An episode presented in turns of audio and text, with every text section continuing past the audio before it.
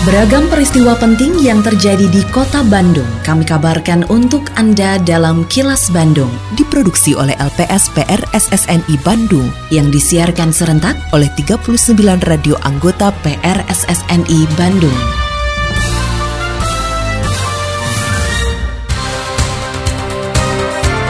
Sejumlah informasi aktual kami hadirkan untuk Anda dan inilah informasi utamanya.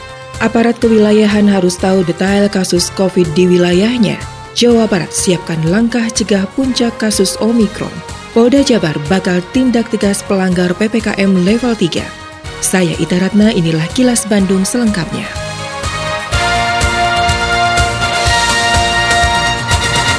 Seluruh aparat kewilayahan di kota Bandung diimbau untuk lebih mengetahui secara rinci kasus COVID-19 yang terjadi di wilayahnya. Sekretaris Daerah Kota Bandung, Emma Sumarna menegaskan, camat dan lurah harus melakukan treatment yang tepat dalam penanganan COVID-19, terlebih kasusnya saat ini meningkat kembali. Emma mengatakan pemerintah Kota Bandung akan melakukan upaya edukasi dan pengawasan terus-menerus kepada masyarakat. Pasalnya masih banyak ditemukan masyarakat yang sudah mengabaikan protokol kesehatan seperti berkerumun dan tidak menggunakan masker. Nah, kita mengingatkan kepada rekan-rekan kewilayahan, baik Pak Camat, Bu Pak Lurah, Bu Lurah, sebagai ketua gugus tugas di masing-masing level pemerintahan tersebut untuk melakukan langkah optimal. Di antaranya kuasai betul itu yang namanya data kasus di wilayah. Jadi detailnya Pak Camat, Bu Camat, Pak Lurah, Lurah harus tahu dari jumlah masyarakat yang terkena kasus itu siapa saja, ada di mana, penanganannya bagaimana. Apakah ada yang masuk di rumah sakit atau melakukan isoman mandiri di tempat tinggalnya masing-masing atau memang sudah masuk di tempat isoman ya disiapkan oleh masing-masing kecamatan.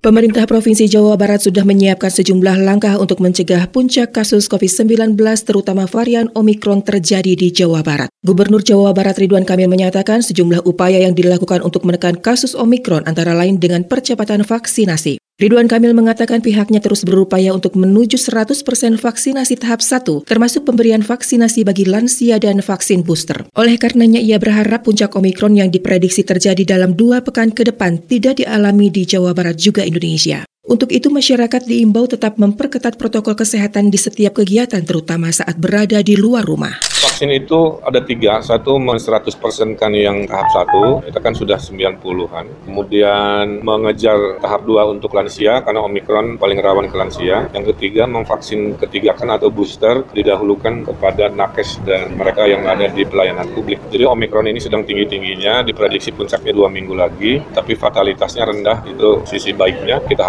harapkan masyarakat supaya nggak mudah tertular, fokus pada prokes khususnya memakai masker itu aja.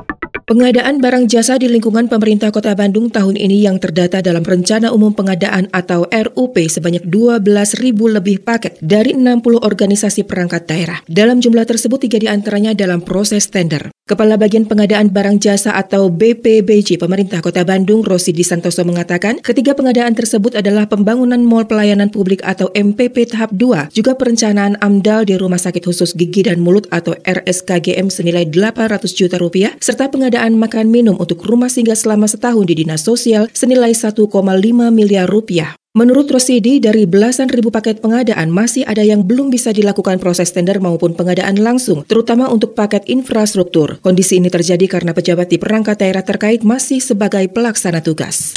Dan informasi tentang proses tender ya, baru tiga ya, tiga, tiga paket ya, tiga, tiga perangkat daerah, SBM, DNPTSP, Dinsos ya, itu ini paket tender. Nah, jumlah RUP sampai terakhir totalnya 12.396 paket. Ada yang di prosesnya melalui tender, ada yang undang langsung, proses lola.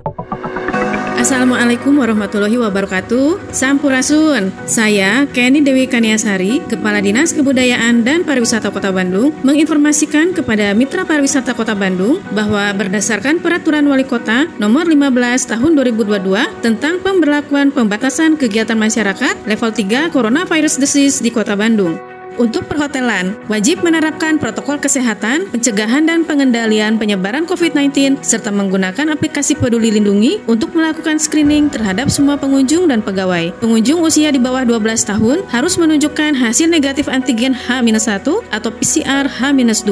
Waktu operasional hotel dilakukan secara normal. Tamu atau pengunjung di hotel paling banyak 50% dari kapasitas jumlah kamar. Waktu operasional restoran, rumah makan, dan kafe di hotel mulai buka pukul dan tutup pukul 21 dan dapat melayani makan di tempat dengan ketentuan paling banyak 50% dan waktu makan paling lama 60 menit. Hotel tidak diperbolehkan membuka fasilitas spa, massage, pijat, refleksi. Fasilitas pusat kebugaran atau gym di hotel diperbolehkan dengan kapasitas paling banyak 25%.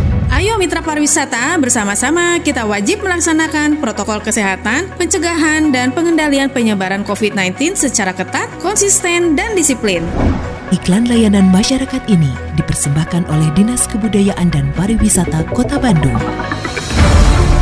Kini, audio podcast siaran Kilas Bandung dan berbagai informasi menarik lainnya bisa Anda akses di laman kilasbandungnews.com. Sejumlah kasus COVID-19 khususnya varian Omikron di Jawa Barat terus mengalami peningkatan. Seiring dengan peningkatan tersebut, pembelajaran siswa secara jarak jauh atau PJJ kembali dilakukan oleh sekolah. Anggota Komisi 2 DPR RI Sodik Mujahid menilai PJJ tidak perlu dilakukan jika fasilitas kesehatan sudah bisa mengantisipasi kasus Omikron. Sodik menyatakan diberlakukannya kembali PJJ saat ini lebih karena berbagai faktor antara lain masih banyak orang tua siswa yang belum bisa menerima pembelajaran tatap muka secara penuh kalau fasilitas kesehatan sudah bisa mengcover semua ya dengan varian Omicron ini harusnya tidak usah PJJ karena menurut para ahli kesehatan kan tidak terlalu ganas ya seperti yang sebelumnya. Tapi karena sistem dan fasilitas kesehatan kita belum memadai termasuk orang tua juga masih banyak gugup sehingga ya kita terima program PJJ ini. Harusnya sih menurut saya Omicron ini tidak usah PJJ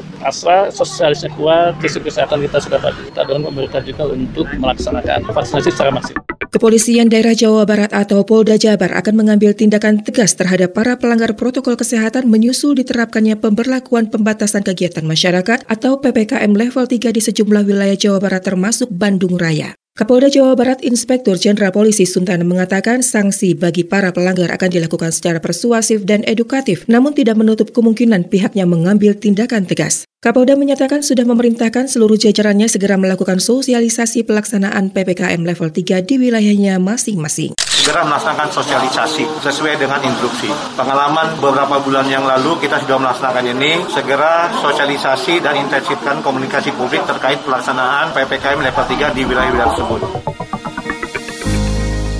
Sebagai penyintas COVID-19 pertama di kota Bandung, pernah merasakan bagaimana terpaparnya tubuh oleh virus corona. Jauh dari nyaman, karena nyawa kita sedang terancam. Jadi, jangan sampai hal tersebut Anda alami. Warga Bandung, pandemi COVID-19 belum usai. Mari disiplin menggunakan masker, cuci tangan selalu, jaga jarak, dan hindari kerumunan masih menjadi keniscayaan. Mari kita jalankan pola hidup sehat, makan teratur, istirahat yang cukup, dan berolahragalah.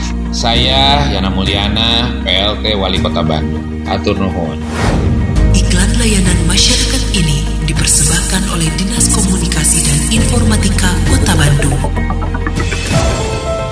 Assalamualaikum warahmatullahi wabarakatuh. Sampurasun, warga kota Bandung yang saya hormati dan saya cintai. Saya Tono Rusdiantono, Kepala Dinas Sosial Kota Bandung menghimbau kepada seluruh warga kota Bandung, para wisatawan dan para pengguna jalan untuk tidak memberikan uang atau sedekah kepada pemerlu pelayanan sejahteraan sosial atau PPKS. Di antaranya anak jalanan, gelandangan, dan pengemis karena mengganggu ketertiban umum dan kelancaran arus lalu lintas. Selain itu, saya juga meminta kepada seluruh warga kota Bandung untuk tidak menggalang dana atau meminta sumbangan di tengah jalan dengan dalih apa pun. Terlebih kegiatan itu tanpa mengantongi izin resmi dari Dinas Sosial Kota Bandung. Apabila Anda menemukan adanya PPKS maupun penggalangan dana, diminta partisipasinya untuk melaporkan hal tersebut kepada Dinas Sosial Kota Bandung. Salurkan donasi Anda hanya melalui lembaga resmi. Wassalamualaikum warahmatullahi wabarakatuh.